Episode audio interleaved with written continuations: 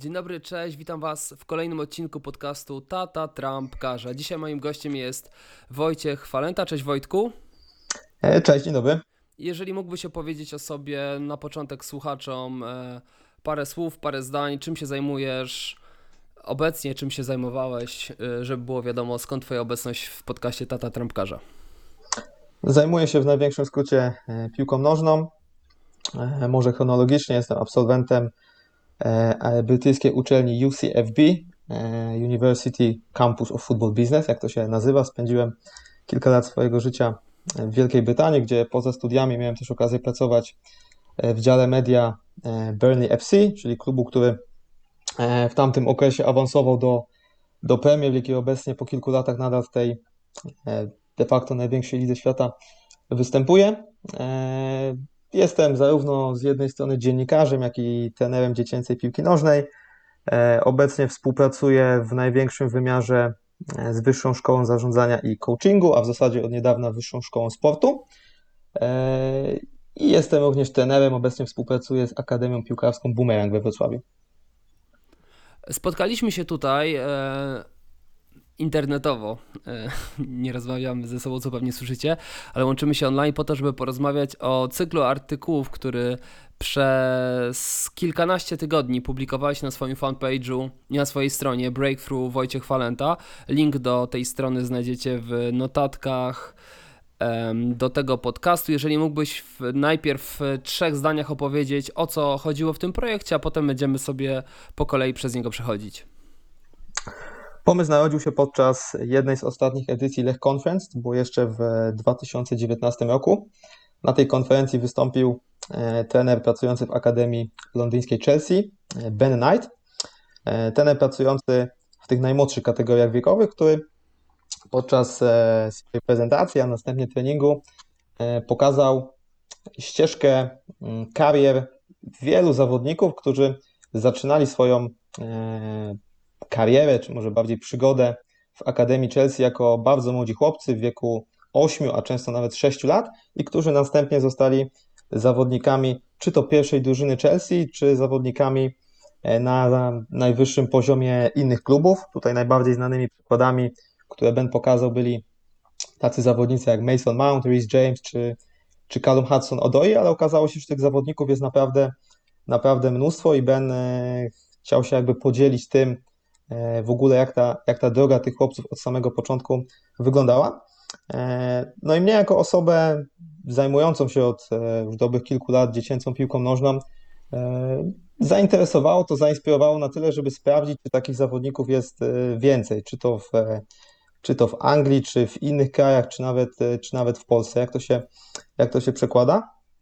I jednym z jakby z elementów tego, no nazwijmy to takiego projektu, bardziej dziennikarskiego niż badawczego z mojej e, perspektywy, było z, e, odnajdywanie, szukanie, spisywanie e, historii najlepszych młodych zawodników, którzy niedawno przebili się na ten najwyższy światowy poziom. Mówię tutaj o zawodnikach od rocznika 1997 i młodszych. Zależało mi, żeby to byli zawodnicy, którzy e, dorastali już w XXI wieku. Nie chciałem się już cofać do, do lat 80. czy 90., tylko zależało mi na tym, żeby ten, ten projekt badawczy był możliwie jak najbardziej e, aktualny.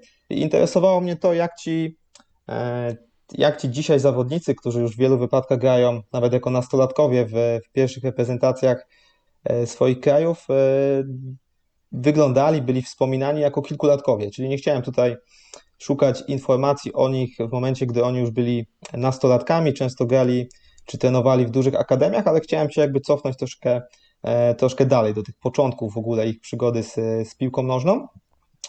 E, No i te historie zacząłem sobie w ubiegłym roku gdzieś tam cyklicznie spisywać. Oczywiście te, te historie, które spisałem, to jest jakby tylko mała, mała cząstka tego, co odszukałem, bo e, myślę, że no tu zbierało się, myślę, trzycyfrowa liczba historii gdzieś tam, z którymi się, z którymi się zapoznałem. No i na koniec, e, na koniec ubiegłego roku, czyli kwartał, kwartał temu, zrobiłem sobie takie podsumowanie i wyszczególniłem sobie takich e, 12 czynników, które mogą składać się na rozwój właśnie tych najmłodszych piłkarzy na tym najwyższym światowym poziomie. Oczywiście tych, e, jeszcze raz podkreślę, którzy e, są z rocznika 1997 lub młodsi, gdzieś tam aż do rocznika 2003-2004, gdzieś chyba na razie doszedłem. Dobra, e, myślę, że dzięki temu, że tych historii znasz tyle, to w trakcie rozmowy będziesz mógł też się pochwalić tymi kilkoma, które, które się nie załapały do tych twoich podsumowań. Ale dobra, zacznijmy, skoro ich jest 12, żeby zbytnio nie przedłużać. E, Punkt numer jeden, czynnik numer jeden i od razu temat z grubej rury, e, ponieważ jest to talent. Mm, Co tam ci się udało wyśledzić e, w kwestii talentu? Tak, ja sobie to nazwałem talentem, natomiast tutaj chciałbym jakby zwrócić uwagę na to, nie na to, jak ten czynnik się nazywa, tylko co jakby ja rozumiem poprzez, te, poprzez e, ten czynnik, który sobie nazwałem talentem.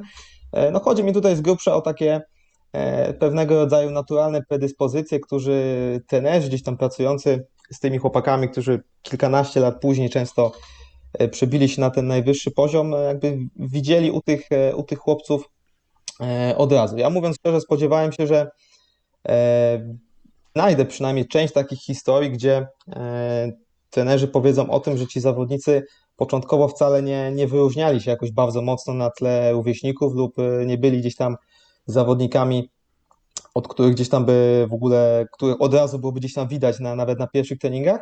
Natomiast mówiąc szczerze, nie znalazłem takiego, takiego przypadku. W zasadzie wszystkie historie, jakie znalazłem, opowiadają o zawodnikach, którzy tak naprawdę od e, pierwszych treningów zwrócili bardzo dużą e, uwagę na siebie. Tutaj chyba najlepszym przykładem jest e, mój chyba ulubiony z młodych zawodników obecnie w Europie, czyli Eduardo Camavinga. To jest chłopiec, który jako, jako dziewięciolatek trafił do e, pewnego lokalnego klubu w swojej lokalnej miejsco- miejscowości w Brytanii, czyli w północno-zachodniej części Francji. I jednym z jego pierwszych trenerów, czy w zasadzie w ogóle jego pierwszym trenerem był taki człowiek, który w tej miejscowości już gdzieś od, chyba od 50 lat prowadzi treningi, czyli można powiedzieć taki weteran szkoleniowy. No i on powiedział, że on nigdy wcześniej ani później e, takiego zawodnika jak Kamavinga nie widział. Nie widział zawodnika, który byłby tak szybki, który byłby tak sprawny, który z taką lekkością e, poruszałby się po boisku i on tak naprawdę od razu był e, spodziewał się tego, no, że to jest prawdopodobnie najlepszy piłkarz, z jakim on kiedykolwiek, najlepszy młody piłkarz, najlepsze dziecko, z jakim on w ogóle będzie, będzie pracował.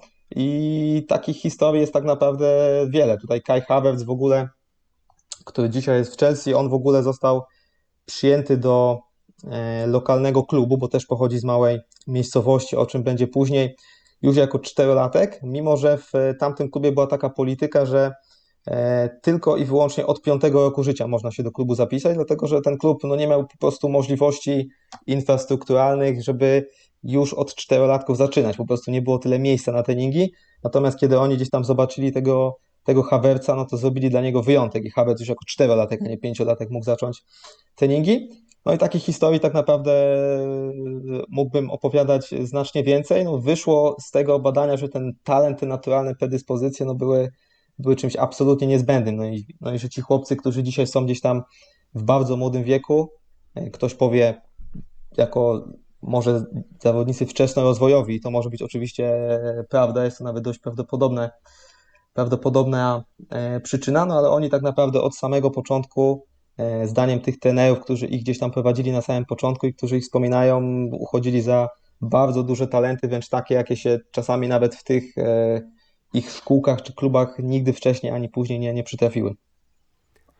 Raz na jakiś czas będę mówił ci o swoich problemach, jak, jakie mam e, i swoich wątpliwościach. Pewnie się domyślasz, e, e, że ja w tym podcaście, czy to na swoim Twitterze, t- n- nie do końca zawsze e, jestem e, za tą ścieżką. I tutaj wiesz co, pierwsza rzecz, którą chciałem, o, i właściwie jedną z rzeczy, o którą chciałem z tobą w tym, w tym aspekcie pogadać, jest coś, o czym jakiś czas temu pisałem, czyli to jest błąd przeżywalności który polega na tym, moim zdaniem, oczywiście nie neguję tych wszystkich historii, tylko że e, rzecz, o której trzeba w tej także pamiętać, że my nie słyszymy historii o chłopcach, którzy byli też wybitni, bardzo dobrzy, a nie dotarli do, na top, tak? Że dajemy się wypowiadać tylko trenerom tych, którzy w wieku 5-6 lat byli dobrzy i teraz w wieku 17 do 23 są topowi, tak? No to wiadomo, że tych trenerów będziemy pytać, a nie będziemy pytać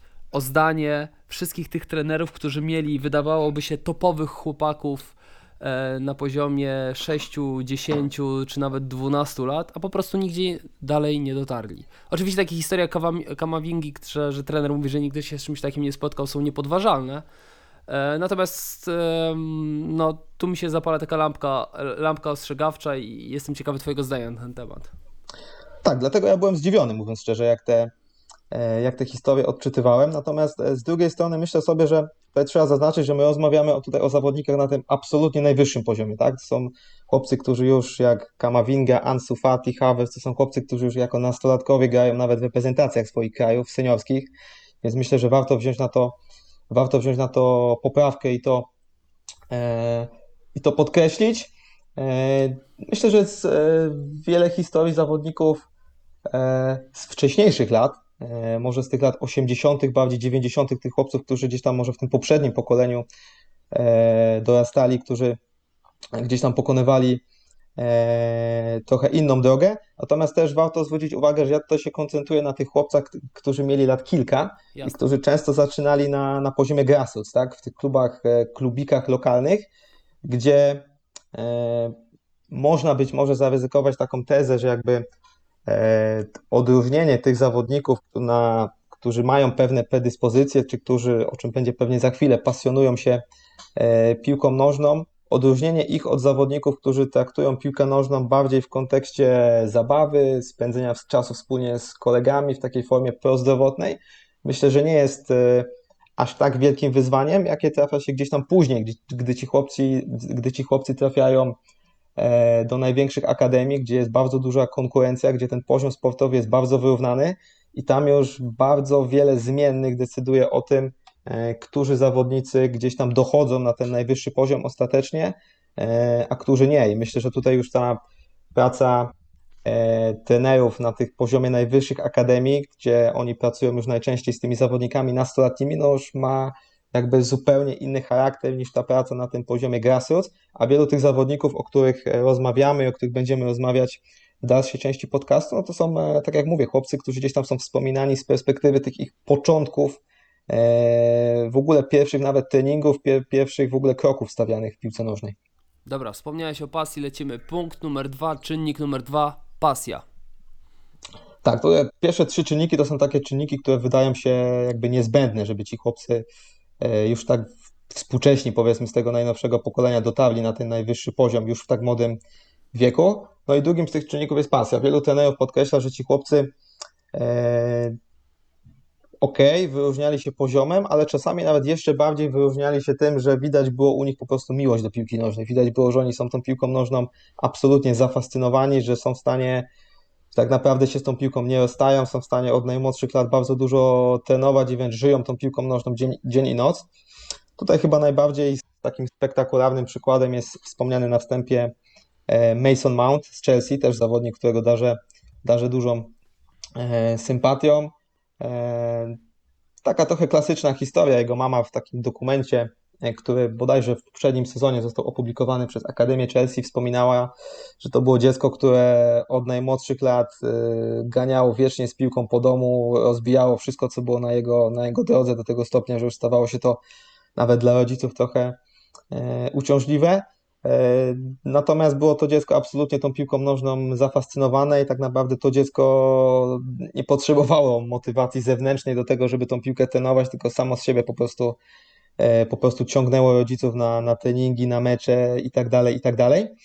E, Podobna jest historia e, Juda Bellinghama z Borussii Dortmund, gdzie też trenerzy w Akademii Birmingham City, którzy z nim współprac- e, współpracowali, też wspominają, że e, oczywiście widać było pewien potencjał od niego od samego początku, natomiast to, co było widać e, jeszcze bardziej jest to, że to po prostu było dziecko, które poza piłką nożną tak naprawdę nic innego nie widziało. No i tutaj znowu takich przykładów możemy znaleźć mnóstwo i z tego, mm, z tych wszystkich historii, które dotychczas odkryłem, to jest taki drugi element, który wydaje się wręcz niezbędny, żeby ci chłopcy mogli później dotrzeć na, na najwyższy poziom.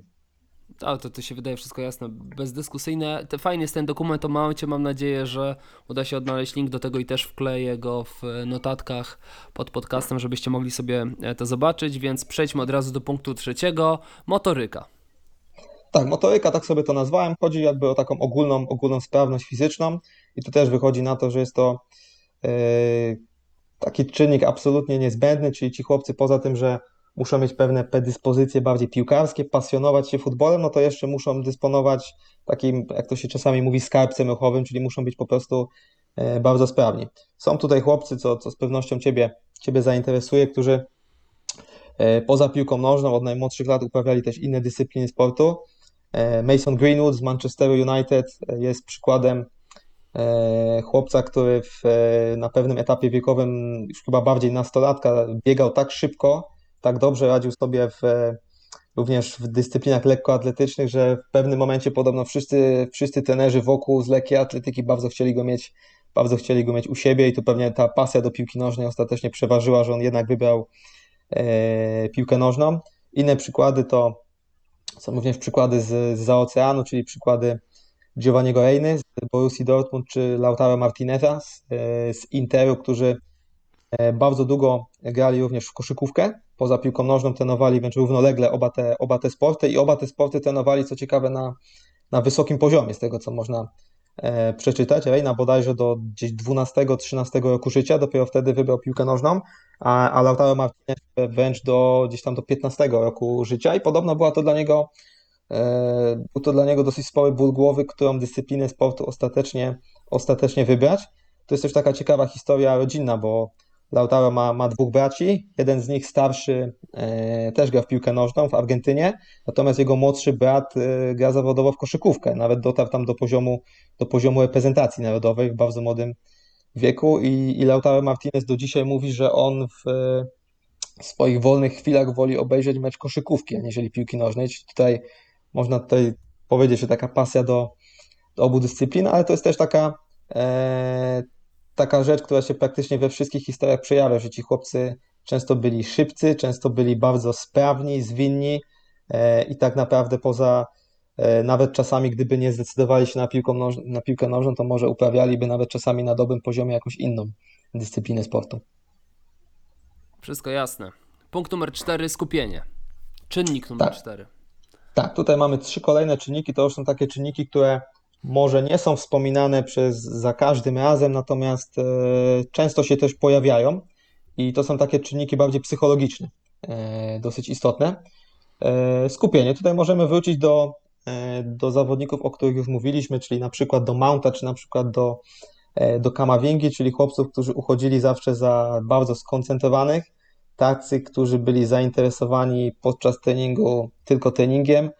E, Jeden z pierwszych trenerów e, Masona Mounta jeszcze w jego lokalnym klubie w, w Portsmouth e, mówi o tym, że Mounta nigdy nie interesowały, nawet jako sześciolatka, żadne tam wygłupy z kolegami. On zawsze chciał tylko trenować i był absolutnie sfokusowany na to, żeby e, podświadomie już stawać się gdzieś tam lepszym, e, lepszym zawodnikiem.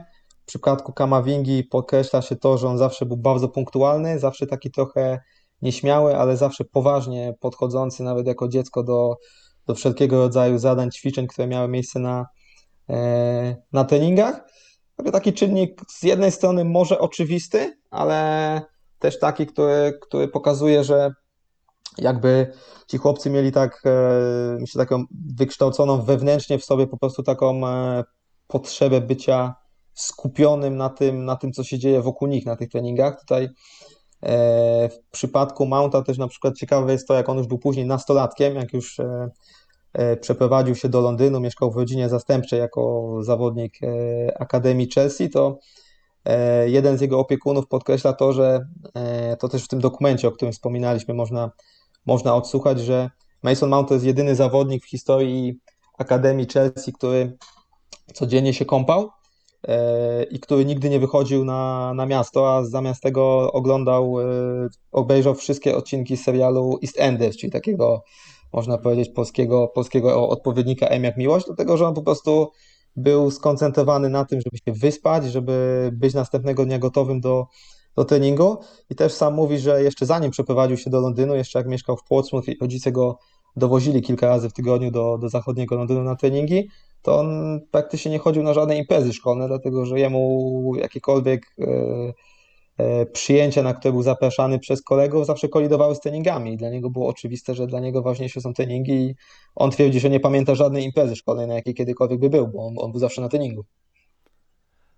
E, I to też się pewnie to skupienie przekłada na to, jak ci chłopcy, o czym wspomniałeś, funkcjonowali na treningach, nie? Że e, zawsze jakieś tam żarciki, od, żarciki wiadomo, ale jak już zaczynasz sobie odpuszczać i nie jesteś w 100% skoncentrowany, to wcześniej czy później prawdopodobnie to też się przekładało na, na ich dyspozycję. Punkt numer 5. Pewność siebie. Tak, kolejny czynnik e, psychologiczny, taka naturalna pewność siebie, można powiedzieć. Myślę, że tutaj warto się, warto się przenieść do jednego z takich dwóch największych, jak to niektórzy mówią, tych stawów piłkarskich na świecie, czyli tych e, obszarów, z których obecnie po prostu wywodzi się najwięcej piłkarzy. E, od dawna jednym z tych ośrodków są przedmieścia Paryża, natomiast drugim od jakiegoś czasu jest południowa część Londynu. Ja tymi w cudzysłowie stawami, czy w Polsce bardziej się chyba przyjęła nazwa kuźniami talentów, gdzieś tam zajmowałem w, w osobnych, w osobnych e, artykułach, natomiast e, zwłaszcza w e, gdzieś tam osoby badające to zjawisko tych piłkarzy pochodzących z południowego Londynu, a, a jest ich mnóstwo. Chyba najlepszym przykładem jest Jadon Sancho z, z Borussii Dortmund, ale też na przykład Callum Hudson-Odoi pochodzi z południowego Londynu. Emil Smith-Rowe, który ostatnio radzi sobie dobrze w Arsenalu, pochodzi z południowego Londynu, ale nawet w poprzednich pokoleniach znajdziemy zawodników typu Rio Ferdinand, który też stamtąd pochodzą. Jest tych piłkarzy naprawdę, e, naprawdę mnóstwo i też tak jak historycznie, żeby oddać trochę kontekst, tak jak e, tą taką historyczną e, kolebką angielskiej piłki nożnej jest ta północno-zachodnia część kraju, ta część dzisiaj już postprzemysłowa, w której ja spędziłem kilka lat no to dzisiaj, jeżeli popatrzymy na skład młodzieżowych reprezentacji Anglii, no to tam dominują zawodnicy z klubów londyńskich i zazwyczaj są to zawodnicy wychowani zwłaszcza w południowej części Londynu. jedną z takich rzeczy, jaką się e, często akcentuje w przypadku tych chłopców, jest to, że oni mają e, bardzo dużą taką naturalną pewność siebie. Jest takie angielskie słowo, które jest dosyć trudno przetłumaczyć, swagger, czyli taka, taka braworowość, taka troszeczkę nawet czasami e, zahaczająca nawet o lekką arogancję, e, natomiast taka, która pozwala tym piłkarzom e, już w młodym wieku e, czuć się pewnie, nie zrażać się ewentualnymi niepowodzeniami, brnąć dalej gdzieś tam do celu. I to jest też coś, co się gdzieś tam zmieniło z czasem, bo kiedyś to środowisko miało wyglądać gdzieś tam troszeczkę inaczej, ono gdzieś tam bardziej gasiło takie zapędy, natomiast w ostatnim czasie e, gdzieś tam ci wszyscy kreatywni piłkarze, którzy e, czy młodzi zawodnicy, którzy pochodzą z południowego Londynu, gdzieś tam też dostali taką większą, można powiedzieć, swobodę na to, żeby móc wyrazić samego siebie. I może to też wpłynęło na to, że tych piłkarzy po prostu jest z tamtego regionu świata obecnie najwięcej. Chociaż są też inne przykłady. Jest też przykład e, Ryana Szerkiego z Lyonu, takiego chłopaka, który w bardzo młodym wieku w poprzednim sezonie zaczął grać w pierwszej drużynie. Też klubu, który statystycznie, e, z którego statystycznie bardzo wielu zawodników przybija się do piłki seniorskiej, gdzie on nawet jeszcze na poziomie już jako senior, gdzieś tam pojawiając się gdzieś tam na pierwszym obozie przygotowawczym z pierwszą drużyną, no pierwsze co zrobił to popisywał się gdzieś tam sztuczkami, siatkami i, i rabonami. Oczywiście gdzieś tam został przez starszych zawodników gdzieś tam od razu ukrócony, a to też pokazywało, że to jest zawodnik, który w ogóle, mm, który ma taką śmiałość i taką naturalną pewność siebie, żeby e, starać się przede wszystkim pokazywać to, co, to, co on potrafi, a niekoniecznie podporządkowywać się do tego, co, co gdzieś tam jest e, z przyzwyczajenia oczekiwane. Także myślę, że ta pewność siebie jest takim też dosyć ciekawym, ciekawym czynnikiem, ta naturalna pewność siebie, tak bym to doprecyzował. To jest chyba to, czego jeśli się nie mylę, Niemcy teraz poszukują, że udało im się stworzyć piłkarzy od linijki w stylu Toni Kroos, e, ale skapnęli się, że te ich metody szkoleniowe jednak e, nie prowadzą do e, tworzenia, w cudzysłowie, właśnie chłopaków z Iskrą, z tym Swagerem, z Kiwką i tak dalej, i tak dalej. Tak, no to, to, to, znowu, to jest bardzo taki, jest, ten południowy Londyn to jest w ogóle bardzo ciekawa, bardzo ciekawa historia, na którą tak naprawdę można by poświęcić e, osobne nagranie. Natomiast jak się, ja zaczynałem swoją edukację trenerską w Wielkiej Brytanii już dosyć kilka lat temu, no i tam jedna rzecz, która się gdzieś tam przewijamy się do dziś na, na wszystkich e, kursach, jest taka, że e, Anglikom od wielu lat zależy na tym, żeby e, stwarzać warunki dla piłkarzy kreatywnych, takich, którzy będą samodzielnie podejmowali decyzje, tacy, którzy będą przyjmowali inicjatywę w grze, tacy, którzy gdzieś tam nie będą potrzebowali trenera, żeby na boisku realizować pomysły z korzyścią dla nich, ale także dla zespołu. No i tak naprawdę, jak dzisiaj popatrzymy na to, ilu tych młodych piłkarzy E, wychodzi, zwłaszcza ofensywnych, ale nie tylko, bo na przykład na prawej obronie Anglicy mają niesamowity, niesamowity potencjał ostatnio do tego stopnia, że wczoraj Trent Alexander Arnold, Arnold nie został powołany do, do reprezentacji, bo przegrał rywalizację między innymi z, z jeszcze młodszym Rhysem Jamesem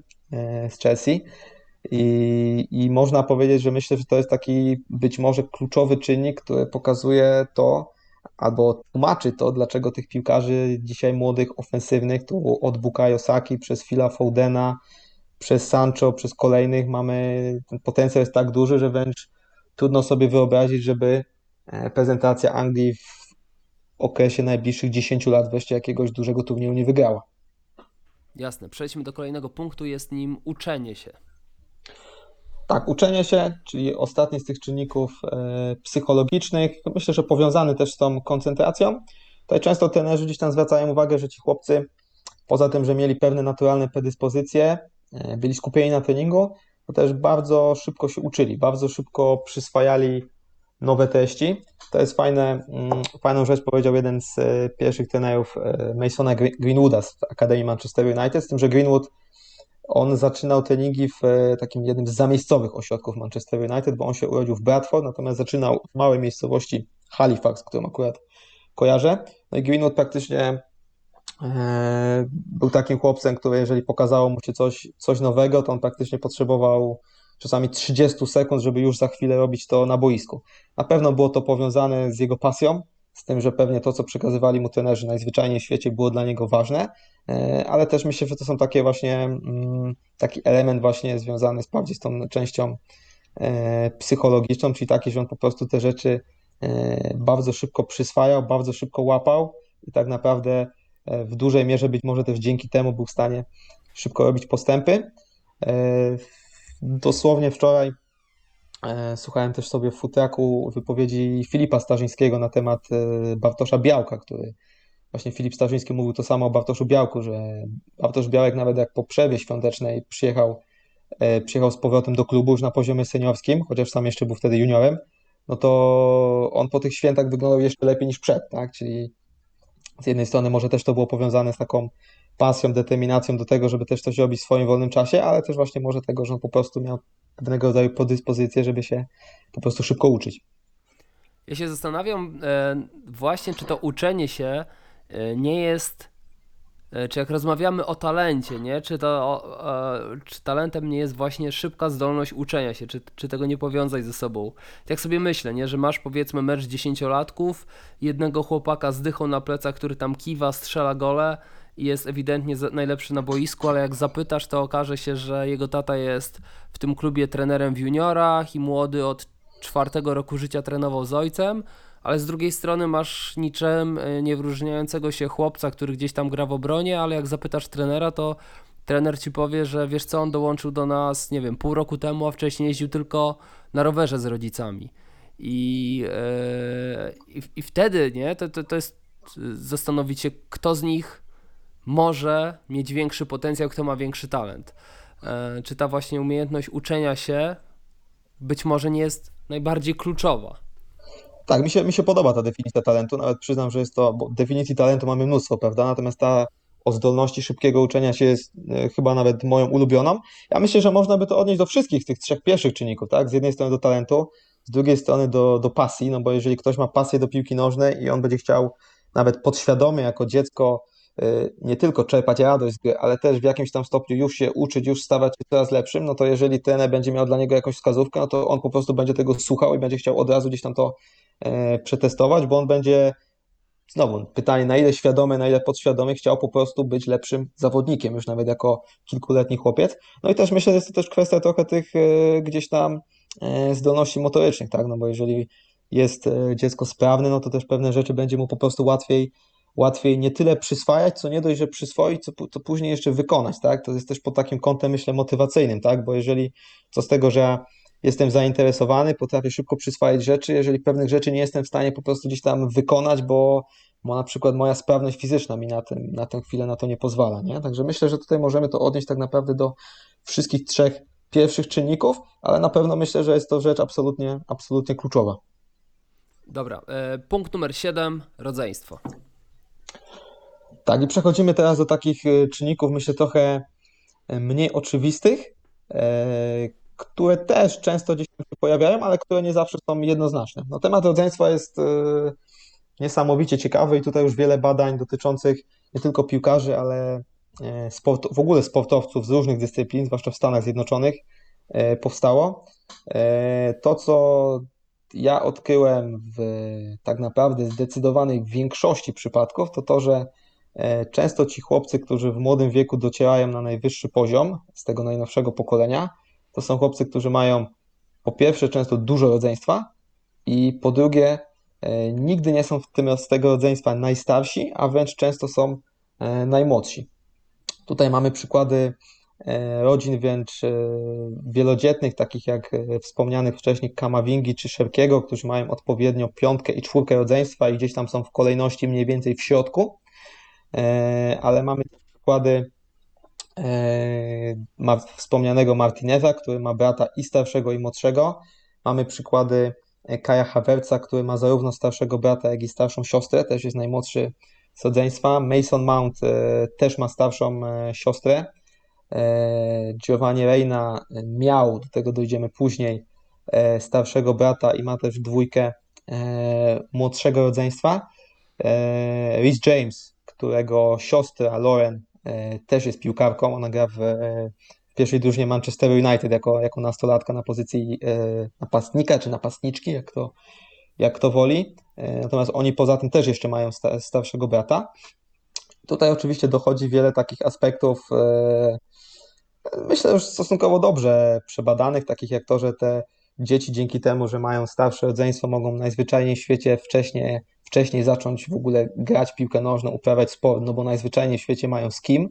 Eee, I tak naprawdę dużo więcej wtedy mają możliwości do, myślę, gry w taki niezorganizowany sposób, czyli nie na treningach, nie w ramach klubu, ale gdzieś tam po prostu czy w ogrodzie, czy w, po prostu spędzając gdzieś tam wspólnie wolny czas. I to myślę, że zarówno pod kątem rozwoju piłkarskiego, jak i w ogóle tej sprawności ogólnej ma, ma niebagatelne znaczenie. E, no i tutaj naprawdę mało jest takich e, przykładów, gdzie ktoś byłby jedynakiem lub miałby rodzeństwo młodsze i zostałby, i zostałby zawodowym piłkarzem na tym najwyższym poziomie.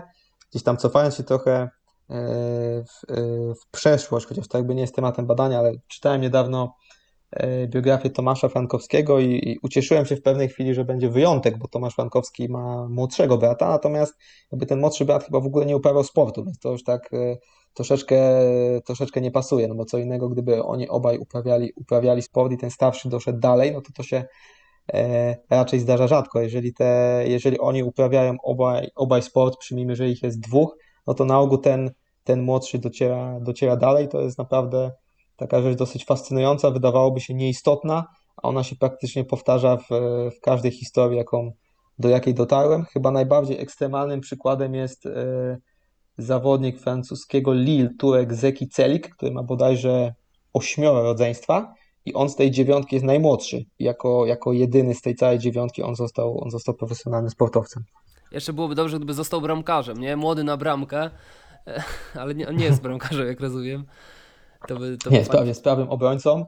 E, wiesz co, nie wiem jak z bramkarzami. Bramkarze, z bramkarzami jest trochę inaczej, bo obecnie widzimy też taką tendencję, że bardzo mało jest w ogóle takich młodych bramkarzy e, w, na tym najwyższym poziomie. Chyba Gianluigi Donnarumma to jest taki ostatni przykład bramkarza, który w bardzo młodym wieku został gdzieś tam już trafił na ten absolutnie najwyższy poziom. Dzisiaj tego, tych bramkarzy widzimy bardzo mało. Wiadomo, że to jest też taka E, taka pozycja, gdzie no, ważne jest doświadczenie, e, natomiast też e, może słucha tego jakiś trener bramkarzy i chciałby to z ciekawości przebadać faktycznie, jak to, jak to wygląda, jakie mogą być przyczyny tego, że praktycznie w tych pięciu najsilniejszych ligach obecnie, chyba poza Aaronem Ramsdale'em z, Sheffield United nie ma, nie ma praktycznie ani jednego młodego bramkarza, który w miarę regularnie by bronił. O, ciekawe, rzeczywiście. E, dobra, punkt numer 8. Przeciwności.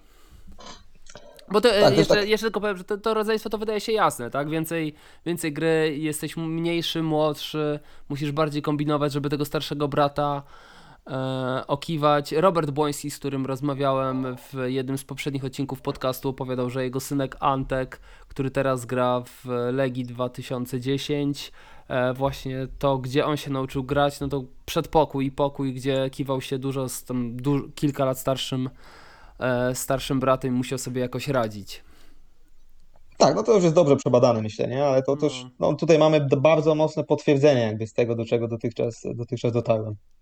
Ale to też jest właśnie uwaga dla tych wszystkich, którzy mają, wiesz, wychuchanego jedynaka, inwestują w jego, w jego karierę, w cudzysłowie, robią wszystko, żeby to dziecko miało jak najlepsze warunki, trenerzy indywidualni i tak dalej. A tu być może okazuje się, że e, najlepszą drogą do tego, żeby pomóc dziecku w byciu, w zostaniu profesjonalnym piłkarzem, jeżeli już jakiś rodzic sobie to tak wymarzył, jest po prostu rodzeństwo.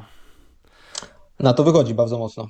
Dobra, e, tylko że już starszego rodzeństwa trudno, trudno e, o, o, że tak o dorobienie starszego rodzeństwa. No. no nic, lecimy dalej. Przeciwności, punkt numer 8.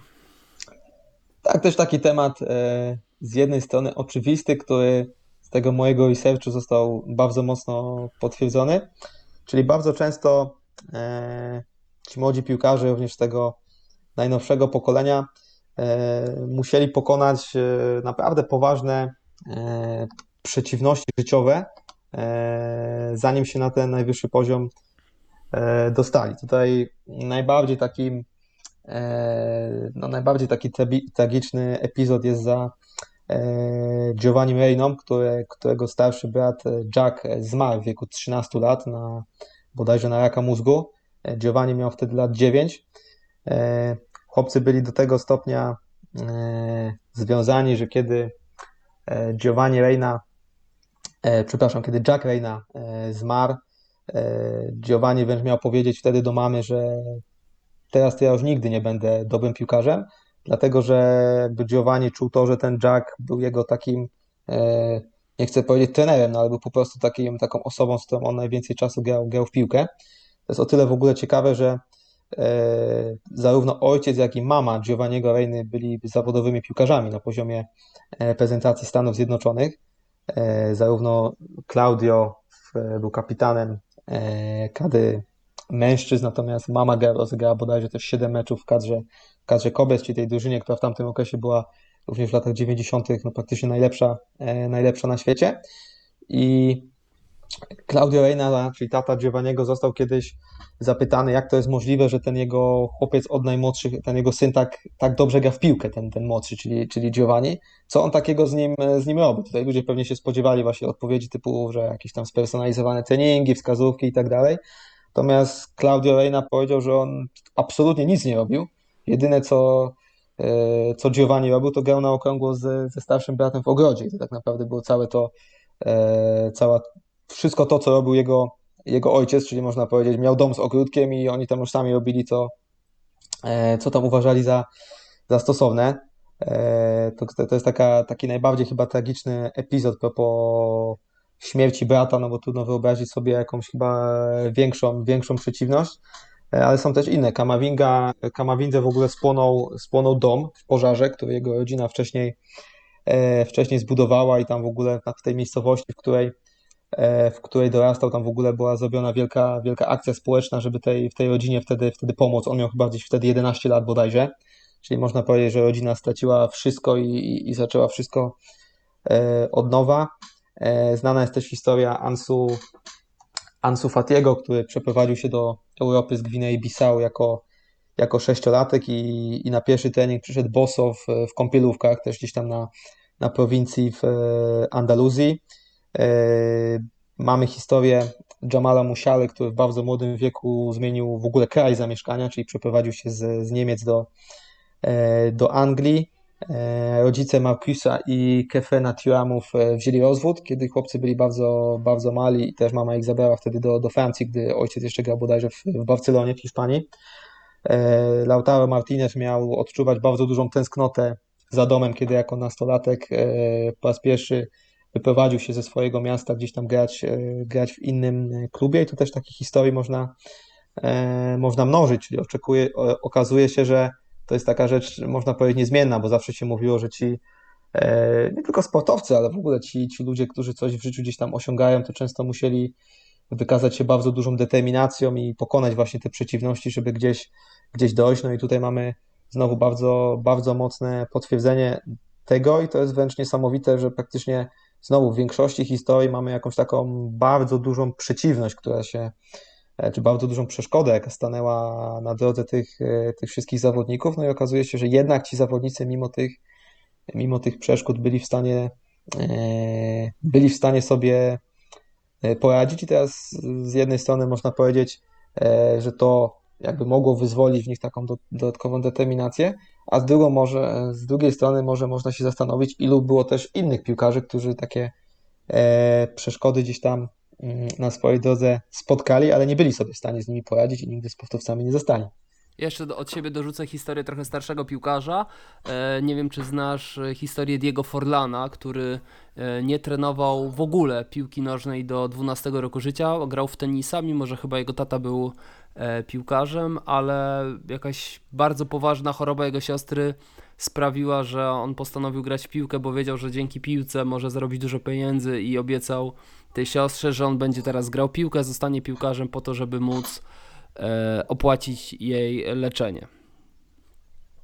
Ale no, to jest historia z, sprzed wielu lat. Ok, przechodzimy do kolejnego punktu w takim razie. Punkt numer 9. Wsparcie. Tak, tutaj można powiedzieć, wchodzimy w takie trochę środowisko e, trenerskie, myślę też, ale bardziej jednak rodzinne. I tutaj mamy bardzo różne przykłady. To jest takie, dotychczas mieliśmy takie czynniki trochę jednoznaczne, tutaj mamy już taki czynnik, gdzie się e, ten poziom wsparcia, jaki ci młodzi chłopcy dostali, czy to od rodziny, czy na przykład od trenerów, czy w ogóle środowiska, e, potrafi bardzo różnić.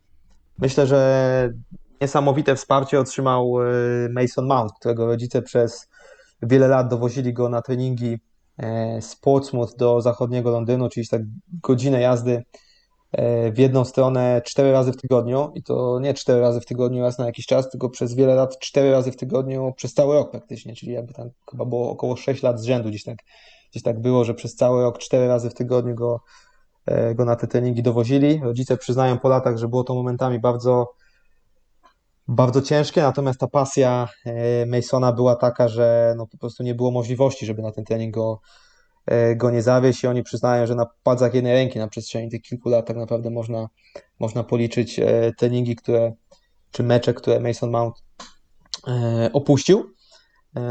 Natomiast z drugiej strony mamy też mm, historię, gdzie rodzice nawet czasami wręcz troszeczkę zniechęcali dzieci do, do uprawiania piłki nożnej. Tutaj E, Lilian Thuram, który jest e, no, zawodnikiem e, z przeszłości, z absolutnie najwyższej półki, to jest mistrz, mistrz Europy, mistrz świata, człowiek, który zagrał w największych klubach, który zagrał do dziś największą liczbę meczów w dorosłej reprezentacji Francji.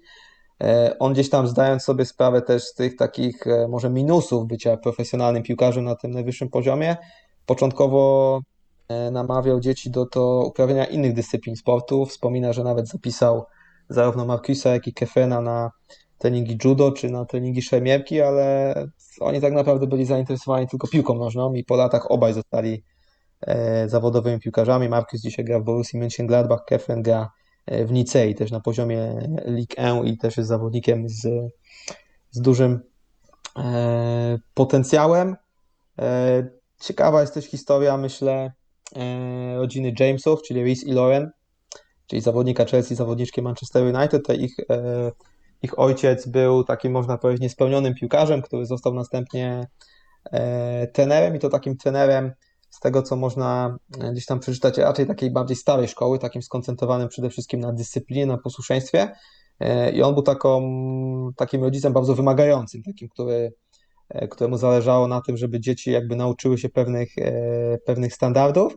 I on też organizował dla, dla swoich dzieci, bo nie tylko Lisa i Loren, ale jeszcze miał trzeciego, drugiego syna, e, który też uprawiał na, na poziomie akademii dosyć długo e, piłkę nożną na niezłym poziomie. On organizował dla nich normalnie osobne, osobne treningi gdzieś tam w ogrodzie, także e, był taką osobą, tu no, no nigdy nie wiemy oczywiście na ile była to, mógł e, stawiać dzieci pod presją, natomiast e, to taki zupełnie jakby inny model, który wydawałoby się troszeczkę powoli gdzieś tam odchodzi do lamusa, ale jednak tu się okazuje, że w tym wypadku okazał się e, powiedzmy skuteczny. E, o historii Reiny już tutaj wspomniałem pod kątem tego, że jego tato w zasadzie w ogóle nie ingerował w jego, w jego rozwój, no i też jeżeli popatrzymy na Erlinga Halanda, no to jego ojciec oczywiście też był zawodowym piłkarzem na, na najwyższym poziomie, natomiast Haaland mimo tego do, do 16 roku życia pozostał w swoim lokalnym klubie i dopiero na tym etapie jego, jego tato gdzieś tam e, trochę musiał postymulować Ewlinga, bo on wcale niekoniecznie już wtedy chciał wyjeżdżać z, z Bryne, czyli z tej swojej lokalnej miejscowości do, do Molde, czyli do e, jednego z największych norweskich klubów, ale no, tato gdzieś tam przekonał syna, że no teraz jest już odpowiedni moment, żebyś, żebyś, poszedł, żebyś poszedł krok dalej i, i spróbował już troszkę na takim powiedzmy, no na ten zawodowy poziom gdzieś tam powoli spróbować wejść. Także tutaj mamy bardzo takie, można powiedzieć, różne formy wsparcia i na pewno jest to czynnik, myślę, że istotny, natomiast trudno tak naprawdę e, na podstawie tych historii ocenić, który, która droga jest, e, jest jakby najlepsza, bo tutaj ścieżki są e, bardzo różne. No to w ogóle ca cały projekt Tata Trampkarza mieści się w tym punkcie dziewiątym wsparcie i można by naprawdę było bardzo długo o tym rozmawiać, chociaż teraz przyszła mi do głowy właśnie taka myśl, o której wspomniałeś, że zarówno Claudio Reina, jak i ten Marcus Thuram, jak i starszy, jak i tata e, Halanda, to jest ciekawe, nie, że ci, e, to mi się wydaje, nie wiem, no e, jakąś taką może nawet regułą, że ci im wyżej byłeś jako piłkarz, tym prawdopodobnie mniej naciskasz na swoje dziecko, a właśnie jeżeli grałeś gdzieś tam pewnie w trzecich, czwartych ligach albo nie wiem, jesteś trenerem i wyobrażasz sobie, że, że e, dużą liczbą godzin treningu indywidualnego da się doprowadzić dziecko na top, pewnie parę przykładów potwierdzi tę tezę, ale to, co wydaje mi się właśnie ciekawe, to to, że jak jesteś wysoko i daleko, to jednak dostrzegasz to, że warto dziecku dać, dać luz.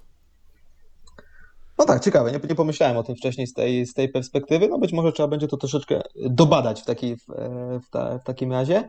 E, ale tak, no z tego, co tutaj jeszcze sobie teraz też odczytuję ze swoich notatek, to można by faktycznie do takiego wniosku, do takiego wniosku gdzieś tam dojść, ale znowu też można zwrócić uwagę tutaj przykład, na przykładzie rodziny Jamesów, że też ta metoda e, powiedzmy wydawałoby się e, dzisiaj potencjalnie mniej skuteczna, też w tym wypadku no, przyniosła można powiedzieć spory efekt, no bo tutaj mamy, Jasne. mówimy o dwóch zawodnikach i to i chłopcu i dziewczynie, którzy grają na poziomie reprezentacji Anglii, prawda?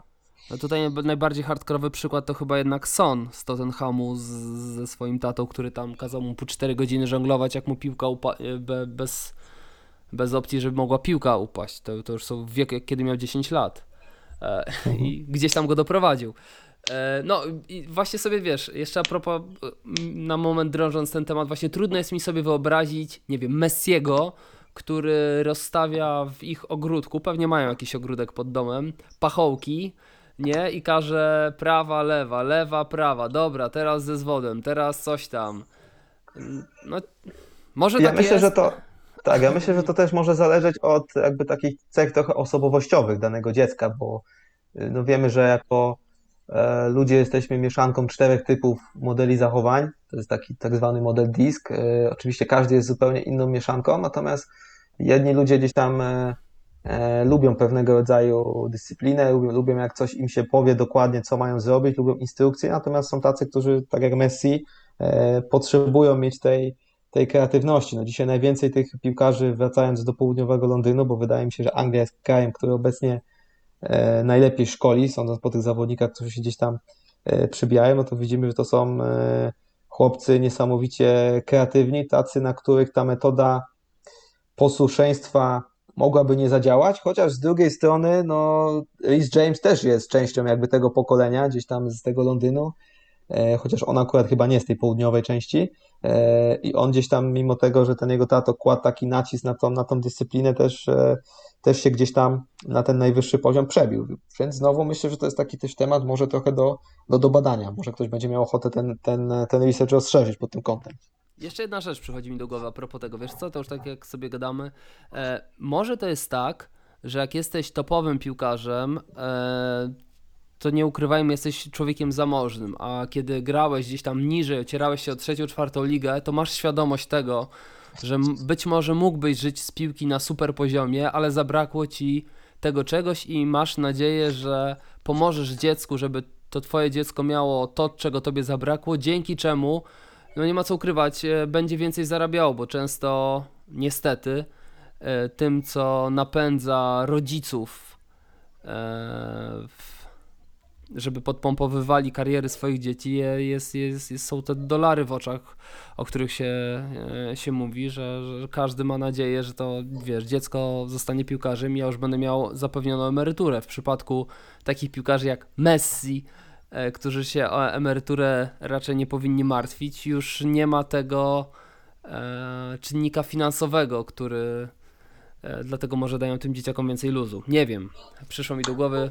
No tak, ciekawe, ciekawe. Myślę, że też e, no każdy człowiek, czy to jako, jako trener, czy jako rodzic, też troszeczkę działa na bazie swoich doświadczeń z przeszłości, tak? I może być też tak, że wspomniani tutaj Haaland, Reina czy Thuram też zdawali sobie sprawę, być może po latach, dzięki czemu oni zostali profesjonalnymi piłkarzami.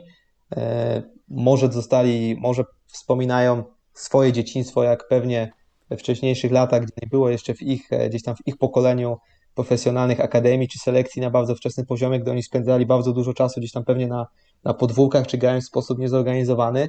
Może to też im pomaga gdzieś tam e, no, dojść do takiego wniosku, że fajnie tych, tym ich dzieciom też byłoby jakby ten czas gdzieś tam zostawić i gdzieś tam nie, nie wywierać na nich za bardzo presji, tylko właśnie sam stawiać na to, żeby oni się tą piłką nożną jak najdłużej gdzieś tam samodzielnie, samodzielnie bawili. Być może jest też jakiś taki, taki aspekt, który tutaj można by znaleźć. Tak, jakiś trener olimpijczyków amerykańskich powiedział, że przychodzą do niego rodzice i chcą, żeby rozpisać im treningi dla dzieci, ale nie chcą przyjąć do wiadomości tego, że on chce im rozpisać takie treningi, jak robili obecni olimpijczycy, kiedy mieli 10 lat, a nie kiedy Dokładnie. mamy 21 lat. Dobra, przechodzimy a propos trenerów do punktu numer 10, do czynnika numer 10. Są nim trenerzy, Twoim zdaniem? Tak, czyli było wsparcie rodziców i teraz mamy wsparcie trenerów. To takie te ostat, trzy ostatnie czynniki, po, począwszy od trenerów, są takie e, czynniki, myślę, że gdzieś tam w miarę przebadane, natomiast takie, gdzie każdy sobie e, gdzieś tam zawsze się, myślę, zastanawia, jak, jak e, to wygląda pod, pod tym konkretnym kątem, więc też te czynniki uwzględniłem. Jeżeli chodzi o wsparcie trenerów, tutaj podobnie jak e, z tym środowiskiem rodzinnym, no było, było ono różne. Tak? Tutaj są, są przykłady Najbardziej chyba taki znamienny jest przykład e, pierwszego tenera Ryana Szerkiego, tam w lokalnym klubie w Lyonie, gdy, gdy Szerki miał 6 lat. Ten trener z perspektywy czasu mówi, że e, ten Szerki jako sześciolatek grał w piłkę nożną tak dobrze, że on uważał, że on już niczego tak naprawdę nie jest w stanie go, nie jest w stanie go na, tamtym wiekowy, na tamtym etapie wiekowym e, nauczyć. Przykład Masona Greenwooda też jest taki, że trenerzy raczej dawali mu tam jakieś małe rzeczy niż jakieś tam wielkie wskazówki, bardziej takie rzeczy, które mogą gdzieś tam, e, które on sam może gdzieś tam sobie popróbować, niż tam narzucanie mu jakichś, jakichś konkretnych rozwiązań. Z drugiej strony mamy ten przykład e, Nigela Jamesa, czyli ojca Risa i, i Loren, który tam organizował osobne treningi w ogrodzie, pewnie jakieś tam bardzo, z takimi bardzo konkretnymi wytycznymi. Natomiast jeżeli sobie w, wrócimy do, do przedmieść Paryża i do, i do południowego Londynu, czyli tych dwóch największych kuźni talentów obecnie na, na świecie, no to tutaj jednak e, da się zauważyć taki większy nacisk na tą kreatywność, aniżeli na posłuszeństwo, czy to, e, czy to w formie bardzo e, dużej ilości takiej niezorganizowanej gry. W południowym Londynie bardzo modne są tak zwane klatki, czyli gdzieś tam boiska otoczone siatką z, z każdej strony, gdzie dzieci spędzają, czy w ogóle dzieci, młodzi ludzie spędzają mnóstwo, mnóstwo wolnego czasu i też na przedmieściach e, Paryża. Nie wiem, czy te klatki są aż tak modne, ale też na pewno jest e, ta niezorganizowana piłka nożna, jeszcze trochę nawet piłka uliczna bardzo, bardzo popularna. E, fajny jest przykład e, ojca Kiliana Mbappé, e, Wilfreda, który też jest, też jest trenerem na tym poziomie gdzieś tam bardziej amatorskim z tego klubu AS Bondy, gdzie, z którego też trochę zawodników poza Kilianem wypłynęło na ten najwyższy poziom. Jednym z takich zawodników jest rówieśnik Mbappé, Jonathan Icone z Lille, który też zagrał już kilka meczów w pierwszej reprezentacji Francji, gdzie on na przykład wspomina, że E, ojciec Kiliana, który był trenerem e, Jonathana Ikone, e, nie zdejmował go z boiska wtedy, kiedy on tracił piłkę, ale zdejmował go z boiska wtedy, kiedy miał możliwość wejścia w pojedynek z przeciwnikiem i tego nie zrobił. Czyli on jakby namawiał tych chłopców, z którymi pracował, żeby oni jak najwięcej ryzykowali, właśnie jak najwięcej e, też pewnie uczyli się na błędach, próbowali nowych rzeczy, aniżeli grali w taki stricte, stricte zaplanowany zaplanowany e, sposób. E, I jeszcze ciekawy też jest przykład e, pod takim kątem bardziej psychologicznym Juda Bellingama z Akademii Birmingham City, gdzie trenerzy zwrócili uwagę, że jakby ta ścieżka Bellingama była taka właśnie pod taka, mm, powiedziałbym właśnie nastawiona na różne bodźce, czyli oni na przykład czasami udzielali Bellinghamowi bardzo dużego wsparcia w niektórych sytuacjach, ale w innych sytuacjach na przykład nie dawali mu żadnego wsparcia, jakby obserwując to, e, w jaki sposób on sobie samodzielnie poradzi z, z jakimiś wyzwaniami, które gdzieś tam mu pewnie, pewnie stawiali. To jest też myślę dosyć, e, dosyć e, ciekawe, czyli pod kątem takiego, można powiedzieć, bodźcowania i dostarczania takich różnych, różnych też doświadczeń, które później się gdzieś tam przykładają być może też na trochę lepszy, taki bardziej samodzielny rozwój młodego piłkarza. Przejdźmy do punktu 11, jest nim wiek relatywny, bo jeśli chodzi o trenerów, wydaje mi się, że jest tu wszystko jasne i, i, i lecimy dalej. Wiek relatywny, e, czynnik numer 11. Tak, to też jest czynnik, który ja sobie zbadałem e, osobno i też wychodzi z niego, że jest bardzo duża przewaga e, również z tych, wśród tych zawodników z młodego pokolenia, no, dzieci urodzonych po prostu w pierwszym i drugim kwartale roku czy, czy roku szkolnego, jak to ma miejsce w Wielkiej Brytanii, bo tam jest ten system od września do sierpnia, a nie od stycznia do, do grudnia. Natomiast jeżeli chodzi o tych najmłodszych piłkarzy, którzy często zapewne pod wieloma względami mogą być e, dziećmi wczesnorozwojowymi, no tutaj tak naprawdę wychodzi na to, że te, jeżeli ty od najmłodszych lat jako, jako dziecko przejawiasz e, pewnego rodzaju predyspozycje naturalne do do piłki nożnej, sportu, no tak naprawdę nie ma znaczenia, w jakim miesiącu się, się urodziłeś, bo tutaj mamy przykłady e, Kamawing, Rejny, którzy się urodzili e, w listopadzie, mamy przykład Ansu Fatiego, który urodził się 31 e, października, Pedri bodajże z Barcelony też urodził się w listopadzie, Bellingham urodził się pod koniec czerwca, czyli to jest dziesiąty miesiąc według tego systemu e, angielskiego.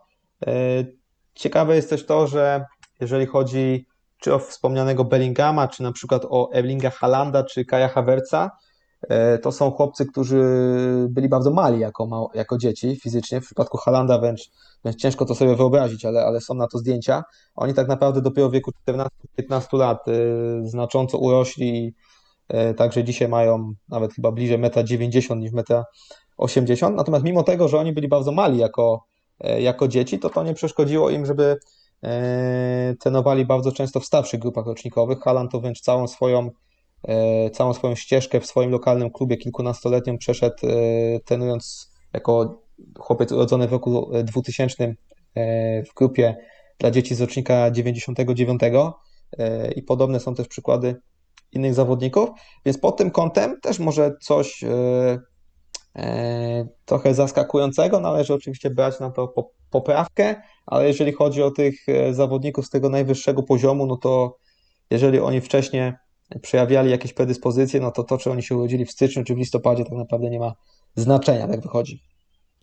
E, więcej na temat wieku relatywnego możecie posłuchać w podcaście, który nagrałem z Krystianem Rubajczykiem, który się bardzo tym tematem e, bardzo dokładnie przyjrzał się e, temu tematowi, a o historii Halanda i tego, jak wyjątkowym było środowisko dorastania w Brynę, e, Brynę z, z, przeczytacie zarówno na fanpage'u Wojtka, Breakthrough Wojciech Walenta, jak i na stronie tata trampkarza Ostatnio wrzucałem bardzo ciekawe badania, bo w końcu jacyś naukowcy dokładnie e, przeprowadzili, bada- e, przeprowadzili wywiady z trenerem, z rodzicami, z piłkarzami, z, którzy byli w tamtej drużynie i udało im się znaleźć odpowiedzi na, na parę zagadnień dotyczących tego, e, czym wyjątkowym był ten rocznik właśnie w Brynę, rocznik 9-9, no i Erling, który z 0-0 tam trenował. Dobra, dwunasty, ostatni e, czynnik, dochodzimy, a właściwie już chyba dobijamy do godziny, więc jest to e, w sam raz pora, żeby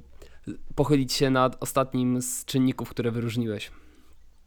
Tak, scouting, czyli tutaj mm, no pod kątem tego tak naprawdę skąd ci chłopcy pochodzą. E, często się mówi, że najlepsi piłkarze pochodzą z małych miejscowości, niekoniecznie z miast, no i tutaj to, do czego dotychczas dotarłem, jakby to, jakby to potwierdza. Tutaj tak naprawdę e, lista jest długa, no bo mamy tu od Kamavingi, od Halanda, od Havertza, którzy pochodzą z małych miejscowości. E, mamy przykład Ansu Fatiego, który jak przeprowadził się z Gwinei Bissau do Hiszpanii, to zamieszkał w bardzo małej miejscowości w Andaluzji, gdzie dopiero został dosyć szybko dostrzeżony najpierw przez scoutów Sewilli, a później zarówno Barcelony, jak i, jak i Realu Madryt. E, Mason Greenwood, tak jak wspomniałem wcześniej, też zaczynał w, w Akademii Manchester United, ale w takim ośrodku gdzieś tam zamiejscowym, bo Manchester United ma, w tamtym okresie miał całą taką sieć, e, dosyć dużą sieć e, ośrodków poza, poza Manchesterem, czy nawet poza najbliższym bezpośrednim sąsiedztwem tego miasta. E, Jamal Musiala to też jest przykład chłopca, który zaczynał lokalnie, gdzieś tam w wieku od 5 do 7 roku życia, zanim się przeprowadził do, e, do Southampton początkowo, to on też zaczynał w Niemczech w, w lokalnym klubie. E, Bellingham czy Ferran Torres, o którym tu jeszcze nie było dzisiaj, to są też chłopcy, którzy nie pochodzą z samego Birmingham czy Walencji, tylko gdzieś tam z miejscowości położonych gdzieś tam tuż za, tuż obok jakby samego, samego miasta. Tu wyjątków jest tak naprawdę mało. Mamy wyjątek Szewkiego, który się urodził w Lyonie i mamy wyjątek Mounta, który e, pochodzi z Portsmouth, czyli, czyli z miasta nad e, w tej południowej części Anglii na wybrzeżu. Natomiast no, mamy tak naprawdę tutaj takie, takie potwierdzenie, że bardzo często ci chłopcy to nie są chłopcy, którzy e, pochodzą z miast, czy od razu gdzieś tam byli w tych największych akademiach, a nawet jeżeli byli, to często są to chłopcy, którzy po prostu pochodzą nie z samego miasta, z najbliższego sąsiedztwa największych klubów, ale zostali gdzieś tam dostrzeżeni, można powiedzieć, na prowincji. Bodajże w Kanadzie było badanie e, dotyczące skąd pochodzą olimpijczycy i tam wyszło, że e, największą szansę na zostanie olimpijczykiem masz, jeżeli wychowałeś się w miejscowości, która miała między 10 a 50 tysięcy mieszkańców. E, że to ci tam wystarczyło do tego, żeby mieć jakieś fajne warunki do rozwoju. Pewnie tych e, różnych atrakcji nie było tak dużo i musiałeś pewnie w pewnym momencie decydować się na, na któryś tam z trzech sportów, które jest charakterystyczny dla danego regionu i to się potem przekładało na to, na to że właśnie z takich historii. No w Polsce wiesz, no jak tak się zastanowić, e, pytanie czy Lewandowskiego liczyć jako mieszkańca Warszawy, czy nie, Wojciech Szczęsny w sumie wychowany w Warszawie, ale, ale tych, z tych dużych miast też chyba nie mam jakoś specjalnie dużo e, piłkarzy na najwyższym poziomie. Chociaż może nie wiem, nie zbadałem, e, więc jeżeli ktoś by chciał się czepiać tej tezy. Coś mi zakuci, za, zakuciło mi cię, wiesz, lekko w ostatnich kilkunastu sekundach. E, dobra, wiesz co, nie powiedziałem w sumie nic ciekawego, to okay. prawdę powiedziawszy, e, więc. E, więc tak, dobra, Wojtek, opowiedz mi, bo już przeszliśmy przez te 12 czynników, które ty wyróżniłeś. Eee, bardzo ci za to dziękuję, ale chciałem, żebyś jeszcze powiedział, e, czym w przyszłości planujesz? Czy masz jakiś taki duży projekt, właśnie dziennikarski, jak ten, który zrobiłeś? Czym się teraz masz zamiar zajmować? Czemu się przyglądać, jeżeli możesz zdradzić? E, prowadzę sobie fanpage na Facebooku od, od jakiegoś czasu, gdzie to jest taki fanpage trochę dla mnie, natomiast też dzielę się, dzielę się, e, dzielę się nim tam treściami, które gdzieś tam e, publikuję z innymi. Interesują mnie generalnie obszary związane najbardziej z obecnie e, z psychologią, z metodami nauczania, czyli gdzieś tam bardziej tym zakresem takim psychospołecznym rozwoju zawodnika. E, ten projekt Breakthrough, o którym mówimy, to jest projekt, który ostatnio w trochę mniejszej, mniejszym zakresie, ale też, yy, też będę miał zamiar kontynuować, czyli gdzieś tam odkrywać, odkrywać nowe, nowe historie, szukać może jakichś e, ciekawych rzeczy, aktualizować też to, co gdzieś tam e, dotychczas zrobiłem, czy pod kątem na przykład wieku relatywnego, e, czy jakichś innych e, czynników. Natomiast e, no, gdzieś tam najbliżej mi kierunku właśnie tej psychologii, metod nauczania, też zarządzanie to jest taki obszar, który mnie e, interesuje, zarówno ze względu na, na wykształcenie, które, mm, które zdobyłem jeszcze w Anglii, ale też w ogóle myślę, że to jest też taki temat jeszcze trochę niezbadany, e, czy nie, niestosowany, myślę, na szeroką, me- na szeroką skalę w Polsce, czyli w ogóle zarządzanie zasobami ludzkimi, bo to jest e, też taka rzecz, która mnie bardzo interesuje. Więc życzę Ci powodzenia w Twoich badaniach, e, w rozwijaniu się. E, Mam nadzieję, że jeszcze będzie okazja, żeby porozmawiać na żywo w jakichś okolicznościach pozapandemicznych. Em, Dzięki za udział w podcaście. Do usłyszenia, cześć. Dziękuję również. Do usłyszenia.